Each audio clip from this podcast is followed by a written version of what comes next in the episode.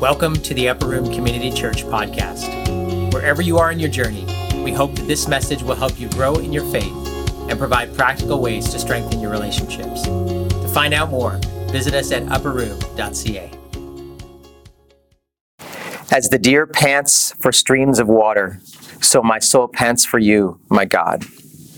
My soul thirsts for God, for the living God. When can I go and meet with God? My tears have been my food day and night, while people say to me all day long, Where's your God? These things I remember as I pour out my soul. How I used to go to the house of God, under the protection of the Mighty One, with shouts of joy and praise among the festive throng. Why, my soul, are you downcast? Why so disturbed within me? Put your hope in God, for yet I will praise him, my Savior and my God. My soul is downcast within me. Therefore, I will remember you from the land of the Jordan, from the heights of Hermon, from Mount Mizar. Deep calls to deep in the roar of your waterfalls. All your waves and breakers have swept over me. By day, the Lord directs his love. At night, his song is with me, a prayer to the God of my life. I say to God, my rock, why have you forgotten me? Why must I go about mourning, oppressed by the enemy? My bones suffer mortal agony as my foes taunt me, saying to me all day long, Where's your God? Why, my soul, are you downcast? Why so disturbed within me? Put your hope in God, for yet I will praise him, my Savior and my God. I'm not okay. Three and a half simple words. You don't need a degree in English literature to understand them. People pretty much of any age who can talk at all can say it. In that sense, it's sort of a universally recognized admission of things are not good. I'm not doing well. I can't cope. I'm not in a good place right now. I'm not okay, in a sense, is something we immediately understand, that we may not know the details of why. Maybe something to help you sort of think about what this even looks like in the world that we live in, in the nation that we're a part of. Uh, there's a survey uh, done by a work placement organization surveying 600 managers and 400 workers. And what they found is 95, 95% of people in Canadian workforce, 400 people surveyed, uh, described experiencing some kind of burnout in the workplace. A StatsCan study found that 41% of people report dealing with or having some kind of experience of acute anxiety at some point in the last 12 months. Um, further goes on to say that 25% of people have experienced a kind of serious depression which they are, are needing treatment for. And that same study over time says about 15% of people, not, not in any given year, but 15% of people who would express having a serious kind of depression, it ends in suicide for a number of people. These are staggering statistics. Um, here's another one 50%, one in two, if you, if you want to even think about looking at the person to your left or to your right, one in two by the age of 40 will have or have had a struggle with mental illness. And that's through a survey with the Center for Addiction and Mental Health. It's here in uh, downtown Toronto in our city. That same CAMH survey found that among post-secondary students that 65% of them described experiencing some kind of anxiety in the last 12 months. Um, many of that 65% saying to the point where it was difficult to even function. And this one, which is another staggering number, that in any given week, 500,000 Canadians will not report to work due to mental illness. And that was also uh, a survey done by the Center for Addiction and Mental Health. And so these are um, surveys associated with Canadians, like people, and maybe many of you in the room could say, yeah, I'm a part of that. I'm in that number, or, or definitely I know people who are. And whether or not you would use the term mental health or mental illness to describe it, if we just sort of step back, even if you wouldn't use the words stress, burnout, anxiety, depression, or suicide, if we think about the fact that um, when it comes to mental health, and even the term mental health maybe is too narrow of a term because what health professionals are realizing and what maybe you have realized as well in your own journey and your journey with other people, this isn't simply about a mental cognitive thing. Of course, uh, it includes um, mental cognitive things, but also behavior, also spiritual spirituality, also emotions, also the, the physical body, that all of these things are actually connected. and that many of us, either because of a situation or a relationship or a season, or because of something that is going on mentally or spiritually or physically or behaviorally or emotionally, would be able to say, Yeah, I'm not okay. And so we can just say, like, this is a widespread thing. This is something that a vast number of us are experiencing firsthand or secondhand, have had in the past, or are going through at the present, or maybe in the future. And yet, why does it seem like it's still so hard to say it? To actually admit, I'm not okay, to say it out loud. CAMH also did a survey, now this was in 2008, but saying that 50% of people would have a hard time telling a friend or a colleague if one of their family members was experiencing mental illness. This is not actually saying about if they were, they would have a hard time, one in two people, telling a friend that someone in their family was experiencing this, not even them firsthand. And so um, we know, and the, the, the same study went on to say that things have changed as people have become more aware and a lot of awareness and advocacy that is happening across the board and companies like Bell who are sponsoring, you know, mental health awareness month and things like that. And so that awareness has increased and yet, and so maybe those numbers have changed. And yet, still, a study as recently as 2016 said 40% of people who reported having anxiety or depression have not gone for any kind of help. And so that, that there's still a reluctance or an inability to say, I'm not okay and I need help. Now, there's all kinds of reasons why this is hard to admit. Um, for some of us, it's a personality thing. I know for the longest time, my personality, my parents said growing up that basically my life consisted of trying to string together as many fun events in my life as I could. Like that was just all I really sort of cared about. Um, and for me, I had an emotional state of like, I'm happy or I'm bored and a little unhappy. And that was it. And that was all I wanted in life. And as I grew older, I realized one of the things is that made me unable to really understand or relate to people who were saying, I'm not okay.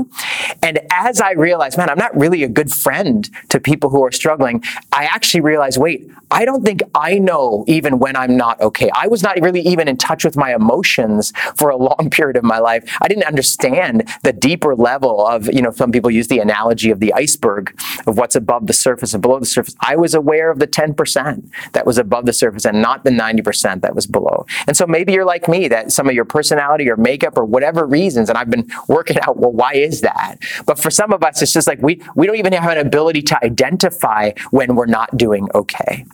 Um, for others, it, it may be actually like a a family background thing. And so some of you that have come from families and cultures that are honor shame cultures, one of the things you know is you never talk about your personal stuff or your family stuff in public. What you do in public is make sure that, you know, in Italian culture, it's called la figura, you know, the face, or every culture has its description of it. Is like you make sure everybody out there knows everything's fine and whatever's going on at home stays at home.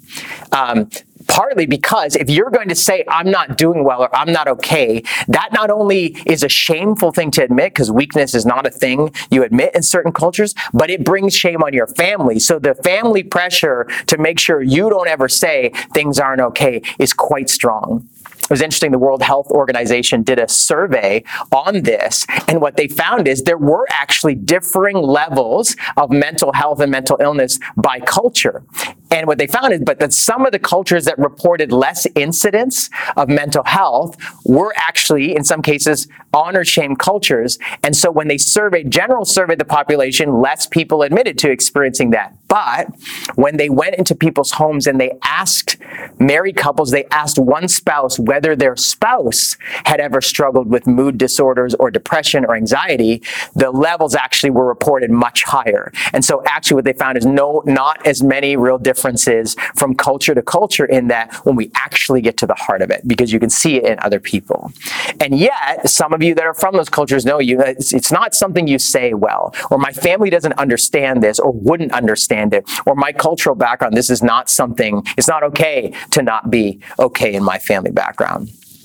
In some cases, there can be generational differences. Tom Brokaw, who famously labeled the generation that, you know, uh, uh, labored through the Depression, worked in the war, and came home.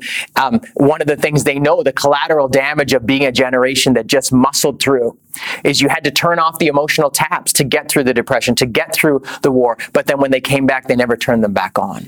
And so some of us have generational issues where certain generations are like, we don't talk about this. What, what do you mean you're not okay? You just put your head down and you muscle through and you just make it through. There's no time or there's no room for someone to say, I'm not doing okay. And so maybe you're someone who you would say, well, my peers, you know, my work colleagues or my brothers and sisters of that generation, we don't talk about that. So even if I felt that, I could never say it out loud. And, and sometimes there's generational challenges to admitting this. And some of us are just maybe reluctant to acknowledge the connection that, that physical symptoms can have actually emotional, psychological, or spiritual roots.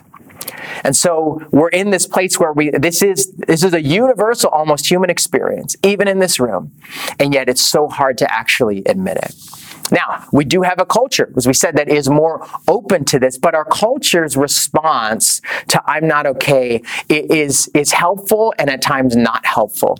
One of the responses is in our culture that there is permission but no direction. This is permission, uh, picture of Chester Bennington, who was one of my favorite artists and songwriters. He fronted the band Linkin Park for many years.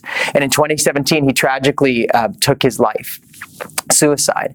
And it was interesting when I read the blog posts and just the people responding to it. I remember my neighbor came to me in tears one day because he was a big fan. He's like, and he was more like, what's going on with the world? And we were talking about how it's interesting because people were shocked as they should be. And at the same time, people were saying, yeah, but we shouldn't be shocked. All of his lyrics, all of his songs were telling the story from the beginning. And not like recently, like, hey, it looked like it was starting to take a dark turn. From the beginning, his songs, you know, crawling in my skin, I feel numb. Why is everything so heavy? It would be better if I could just leave.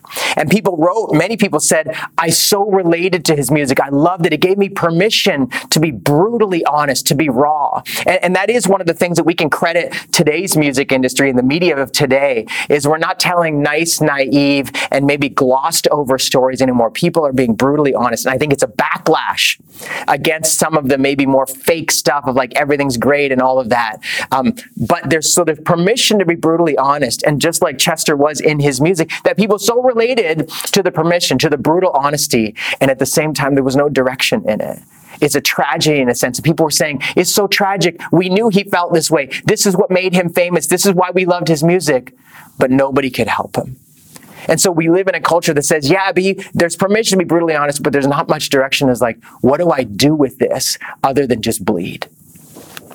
We also have in our culture escape and you know escape for a night or for a vacation or escaping to somewhere beautiful okay that, all, that's all good. But there are destructive things that can happen when we say i don't know how to be not okay. I don't know how to deal with what reality is in my mind in my heart in my relationships in my behavior in my spirit. And so i'm just going to pull the escape hatch and many of the escape hatches we have are actually destructive, partly because when we come back from binge watching television or whatever it is, we're, we're not in any better shape to deal with the, the, the situations that are making things not okay.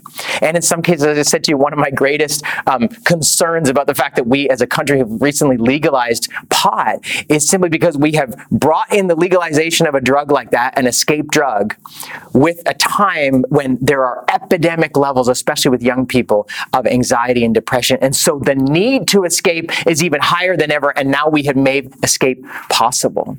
And so whether it's drugs or porn or overeating or whatever, there are escapes that not only don't help us deal with reality, they actually begin to destroy us from the inside out. They can actually compound the behavioral, relational, emotional, and psychological issues that we're dealing with. And so, so there's permission but no direction. There's escape. And then there's community without accountability.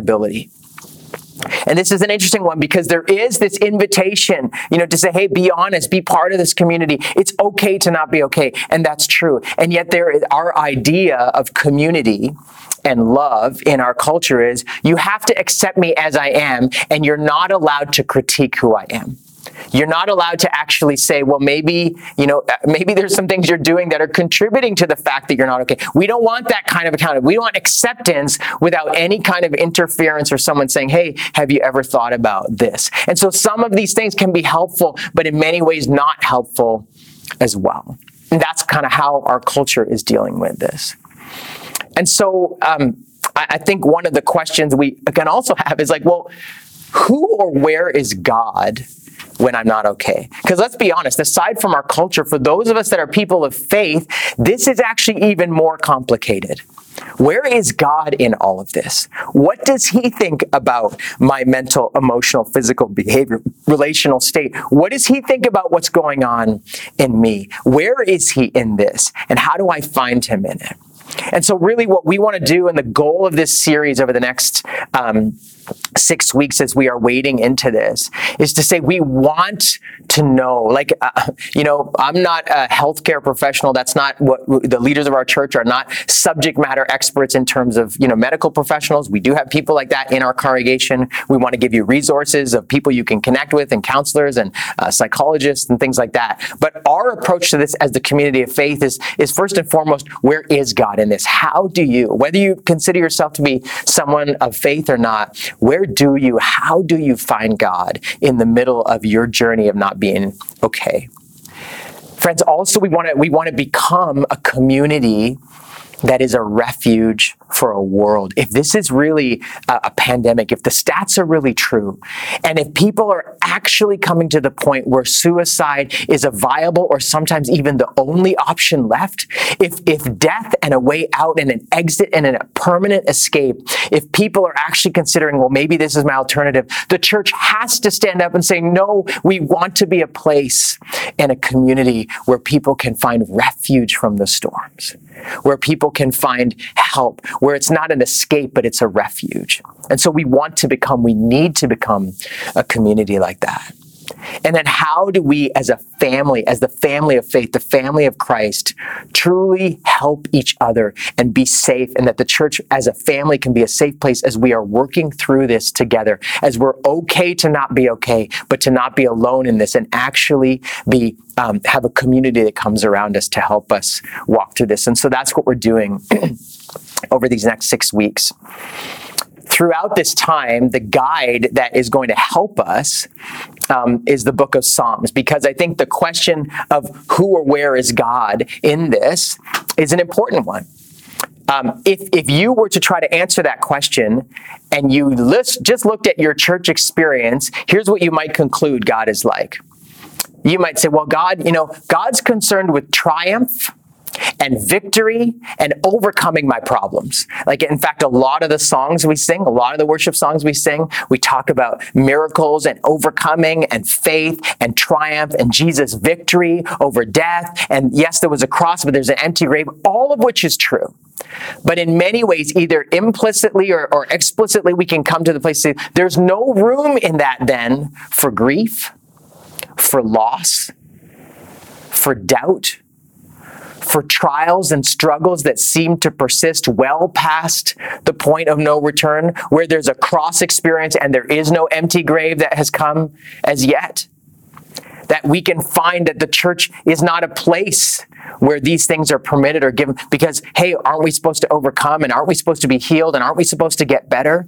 And so sometimes we can think, oh, that's what God is. He, cause he's concerned with triumph and fixing me and everything being better and victory and being an overcomer. And what happens if I'm not in that place? Sometimes the church or Christian friends around us can, can give us pithy or trite or what I call little memory verse kind of solutions for what we're dealing with.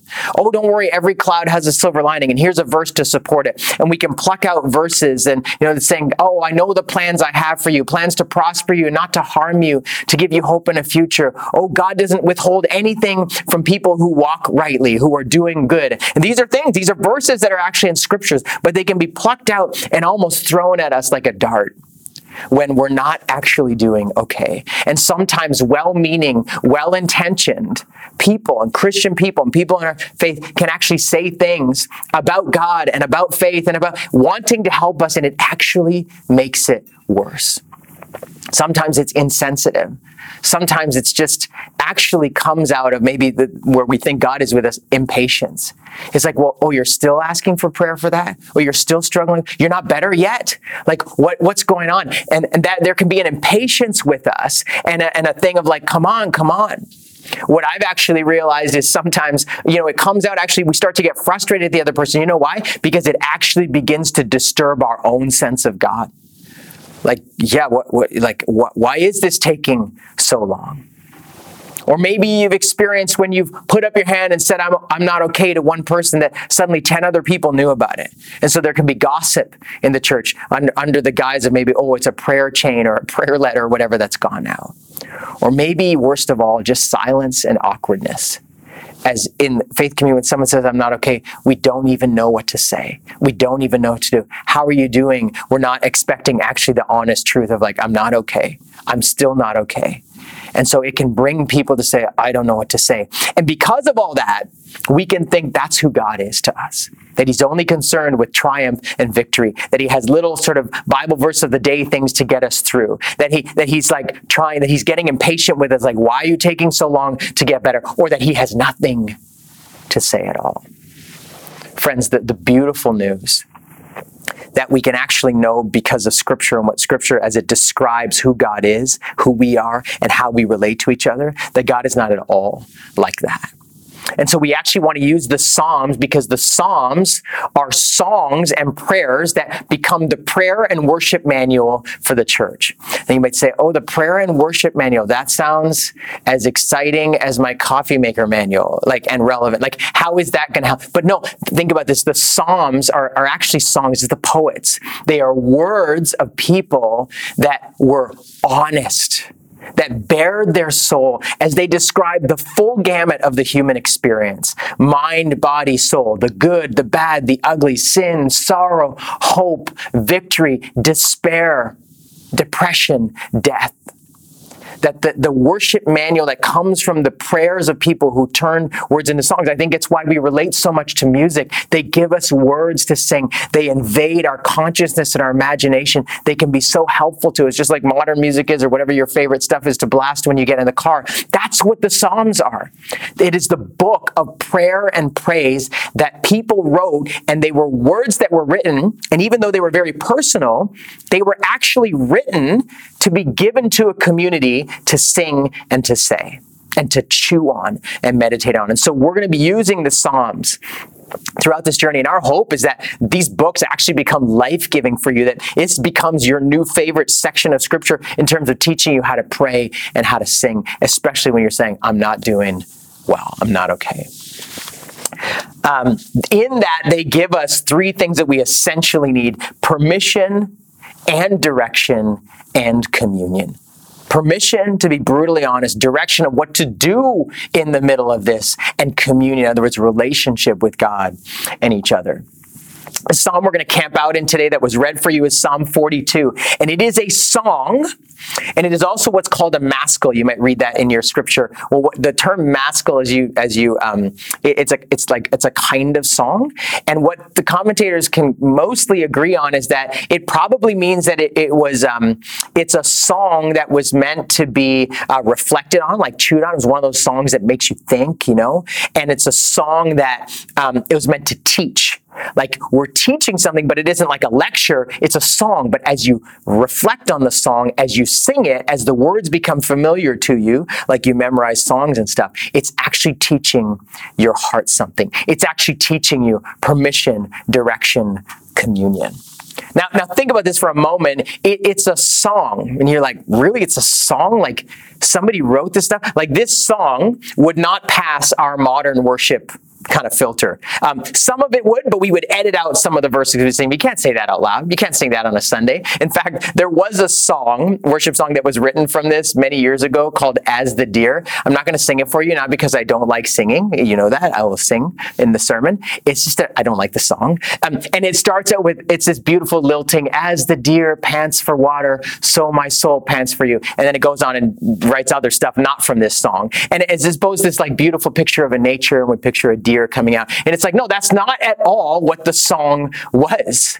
It, it wasn't this nice, neat song. It begins with the psalmist, the, the writer of the song, who we think was a songwriter for King David. So King David commissioned uh, this group of people to write songs for the people of God to sing says, you know what? I am as thirsty and dry as a being in the desert who cannot find any water. And that's the beginning of this. And so, first of all, we see it gives us permission permission to be brutally honest the terms downcast and disturbed, which could be a title for a heavy metal band's album, you know, is like actually echoed a couple of times throughout. He says, Why so downcast, my soul? Why disturbed within me?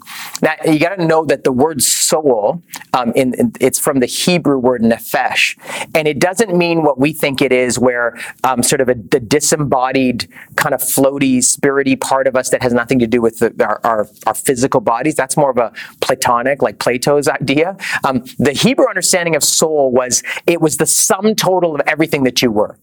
Okay, so body, mind, spirit, like your, your, your thoughts, your feelings, your body, your spirit, everything related to God. The soul was kind of uh, everything kind of wrapped up together. And so he's saying, everything in me is dark and down downcast and disturbed down you know and and not good unsettled. There's a storm. There's an I'm, I am disturbed within me.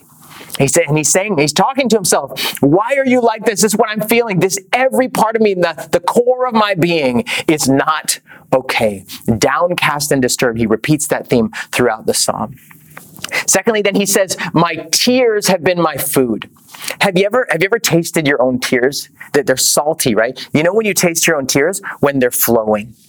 You don't you don't taste your tears when you get choked up a little bit for a moment and your eyes water. You don't they don't even leave your eyes. You taste your tears when they're flowing when and and and the the, the writer says i i'm crying day and night. This is like a a relentless amount of grief where my tears are flowing to the point that like i'm tasting them more than i'm tasting anything else. More than i'm tasting food i am crying. I am regularly in grief a weeping kind of grief. And he says day and night this is an honest admission by this person. I am, I, I am dark and unsettled at the core of my being, and I am weeping constantly. And then at one point he says, My bones are in mortal agony. And again, the concept of bones in the in the Hebrew culture was like right down to the core. You know, you have those days when maybe it's like cold out and you come inside and you got a sweater on a blanket, but you're still cold on the inside. This is like you say, Oh, my, my bones are cold. This is this description of a, of an agony that is, that is affected every part of him. And the bones were certainly a physical description. I can feel it in my body. This isn't just, you know, sort of a mind thing. This isn't just my feelings. This isn't just like a spiritual thing. Everything in me, from head to toe, from the outside to the inside, from my spirit to my body, is in agony. And so we clearly see here that this, this song, that's why this song, we'd never write it and put it on the screen and have you sing it because you'd start to feel terrible on a Sunday morning. But we have, we have whitewashed and sanitized prayer and singing. But, but the scriptures don't do that. This is a songwriter baring his soul to God and saying to the people, here's words for you to say when you are feeling downcast and disturbed, when there's a storm inside and things are not okay, when all you can do is cry, and when your very body aches because of the pain. We have permission and, and, and, permission, and it gets even worse. He says, You know what's worse about this? People are taunting me saying, Where is your God? Where's your God? He said, People who know that I, I follow God are saying, If you follow God, why is your life a mess? Like I thought, why are you so upset? Or why hasn't this healed? Or why haven't you got better? Where is God? And many, many of you might say, yeah, like I have family members or a spouse or a child or a parent, uh, you know, that they are a colleague or a friend. They know I, I, I go to church. I, you, you do all that stuff. You pray, you go to church. Like, how come your life's a mess? How come things aren't, how come God isn't listening to you? You know what? Realize though, sometimes even in the church, we can say that to each other. And we don't say it like a mocking way, but we almost say it like, hey, don't you know God? Like, why are you saying this stuff? Like, don't you have faith? Where is your God? Like, I know my God would come through. How come he's not coming? Like, what's going on? There must be something broken in your faith or in your something's not right because the God I know would, would have healed by now. So something must be wrong with you. That can even come through in the where is your God? And you know what's the worst part of it? And, and the, the psalm writer gets to this. It taps into our own questions. Where are you, God? Right? He says, I say to God, my rock, hey, you're not my rock right now. Like, I say to God, my rock, why have you forgotten me? You're, you're, it's, it's, it's coming to this point where you're saying, like, and we've all done this, where, God, why aren't you helping me? And if you're not helping me, I'm actually starting to wonder, are you actually doing this to me? And like, this isn't like a theological question, it's an existential one. Like, if God isn't helping, he might as well be the one hurting because he's not helping me. So are you doing this? He says at one point, all your waves and breakers have crashed over me. And, and I know we have a couple worship songs that talk about, oh, the waves, the God, but it is not a nice thing. I, I remember the first time I was learning to, to surf, which would imply that I know how to surf now, which I don't. But just the very first time, I just figured, oh, I'll rent a board for five bucks. I was in Bali, I remember on my own. I thought, I'm going to try this. And I took it out and I remember the first big wave that came, like, turned me upside down, and I actually hit my head on the sand. Um, but then while I was under, another wave comes, so I feel the, the churn again. And this time I don't know which uh, way is up. Um, and I remember thinking, I'm trying to find the surface of the water. If there's another wave, I'm done. Like that's what I thought. I thought I was going to drown. And and the psalmist is saying, "Your it's like that. Your waves and breakers, God, I can't handle another wave." And he's saying, "Your waves and breakers." In other words, God, are you doing this to me? Like you're not helping me. Where are you in this? If you're not helping me, are you actually the cause of this? I don't even know but I am not okay and I cannot find you in this. Friends, long before Billie Eilish, the songwriter in Psalms was brutally honest and saying, This is where I'm at. I am not okay. I am messed up on the inside. I am crying day and night. My, my whole being, my body is in agony. And people are saying stuff to me that's hurting me, that's not helping me. And to be honest, I am wondering myself, God, where you are. This is in scripture. This gives us massive permission to be brutally honest in our prayers and with God.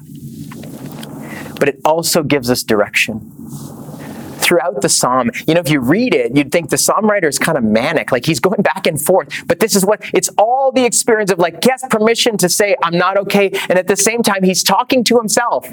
He said, Why are you downcast and disturbed? Put your hope in God. He says, I can't even sort out where God is in this or whether he's even the cause of this, but I know this. I know the direction I need to go with this. I need to go up. I need to direct. He's actually directing his, his song to God. And he's saying, I know you feel this way, but put your hope in God. You will praise him again.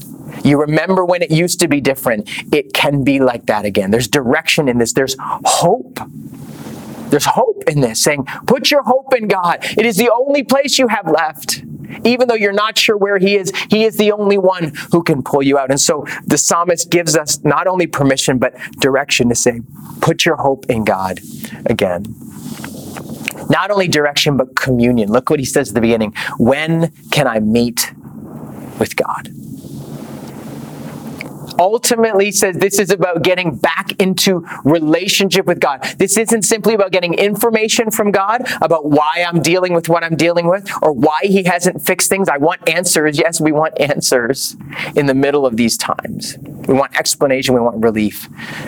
But the songwriter says, the songwriter says, hey, ultimately, I want to meet with God again. I remember when I used to be close to Him. I remember when I was full of joy, when my spirit was alive in God. And that's what I want. That's what I need. Ultimately, what I need more than just being okay again is to be with God again, is to be connected to Him again.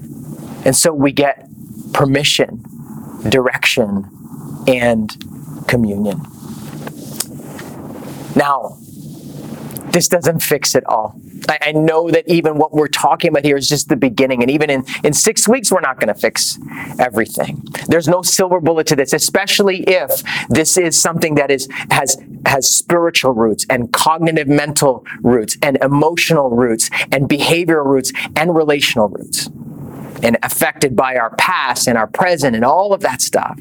So there's no silver bullet to this, but but we want to begin to peel the layers and say scripture actually gives us permission, direction, and communion. And so here's kind of where we're headed over the next few weeks. We, are going to actually talk about the role that addiction plays in this, either as a as a as a causal factor or as a result of, of not being okay. How how grief and loss, you know, when we have when we're grieving things or when we have lost things, how that contributes to our sense of mental mental health and what's going on inside of us. How abuse and trauma for some of us have played a role in this. We have a guest speaker, Brett Ullman, who's going to be coming in and he'll, and he'll be in both um, locations. And then he's actually doing a parenting seminar, and that's on um, February 7th. Um, and so that's for parents of any age to actually say, how do we help our kids and create an environment where our kids can put up our hand and say, I'm not doing well in this, and our homes can be safe places for each other as we're working through this. And then the role of community. What does it mean to be a good, healthy, and helpful community to each other as we journey through this. And so that's where we're going over the next few weeks.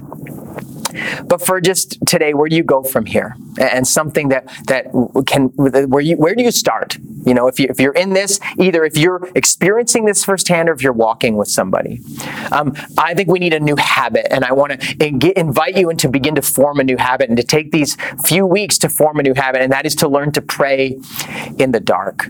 See, we have lots of habits when it comes to how we deal with not being okay right? For, for some of us, the habit is escape. And, and those escapes, at the very least, you might be able to say, you know what, you know, yeah, I have a habit of binge watching because I just, I just don't even want to think about it. I don't, I don't know how. Or I have a habit of overeating or drinking or smoking or whatever it is. I just do too much of it, and and and it's actually destroying me. It's not helping me. And so some of us have habits that aren't helpful. Um, some of us, our habit is is we're just we're just um, we're brutally honest, but nothing else. And so we we just vent. And maybe you have that one person that you always call when you're not okay, and you just vent to them. And that's your habit. You like get it all out. You're angry. You write. You blog. You you email. You text. You whatever. You phone call. But but that's it. There's nowhere to go from there. But that's your habit. Others of us have a habit of just stuffing it down. Like just work harder, play harder, fill my schedule, keep on moving, get more friends, hang out, do stuff tonight, do stuff the next night. What are we doing this weekend? And just keep on stuffing it down. You're not dealing with it. And that can be a habit for some of us that's not helpful. And so we actually need to form a new habit, something that will begin to bleed into and affect everything else in us. And so what we want to encourage you to do is to actually begin to learn to pray um, in the dark. And, and, and, and to, we have some tools to that. The Psalms would be your guide. And so that's part of why I'm unpacking Psalm 42 for you. And we're using a different Psalm every week. Our weekly blog actually tracks through this. And so we have blog writers who at the beginning of the week write a post that just kind of explains what is this psalm about, you know, a shorter version of what I've done here this morning. And actually invites us to then go, okay, how do I begin to read this thing? If this is a song, these are songs that are actually given to me to teach me how to sing, to actually how to sing in the dark, how to pray in the dark. These things actually are, I, I want to meditate on them. I want to chew on this. And there's a book that actually um, we recommend, we recommend to a lot of people by Dave Sherbino, who's a retired pastor and a professor at Tyndale Seminary. Um, Dave and I both took classes with him, and he's written a book called Reconnect, which actually is, is a prayer book. It actually teaches us how to pray. And it's one of those prayer books, it's not like, it's not boring. It's actually exercises. It gives you, teaches you how to do this. And so we just encourage you to use these things to begin to form a new habit. And here's why. Here's why this is so worth it.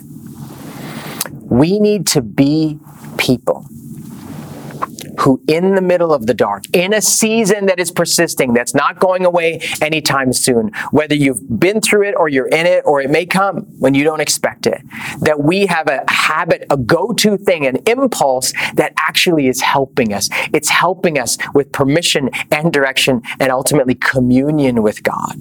We need to be people like that. And even if you're someone saying, No, I am okay, good. You need to be someone who can pray in the dark with someone who isn't okay. Like that they can come to you and say, I don't have any more words. Can you pray with me? And that you would say, okay, I'm not going to throw these trite little verses and say, oh, everything will get better. God just heal this person tomorrow. And yes, we can pray for healing, but it's okay. I know how to pray in the dark. I'm going to do that with you. But we also want to become a community that knows how to do that for each other and becomes a refuge, not an escape, a refuge for a whole culture that is crying out for hope.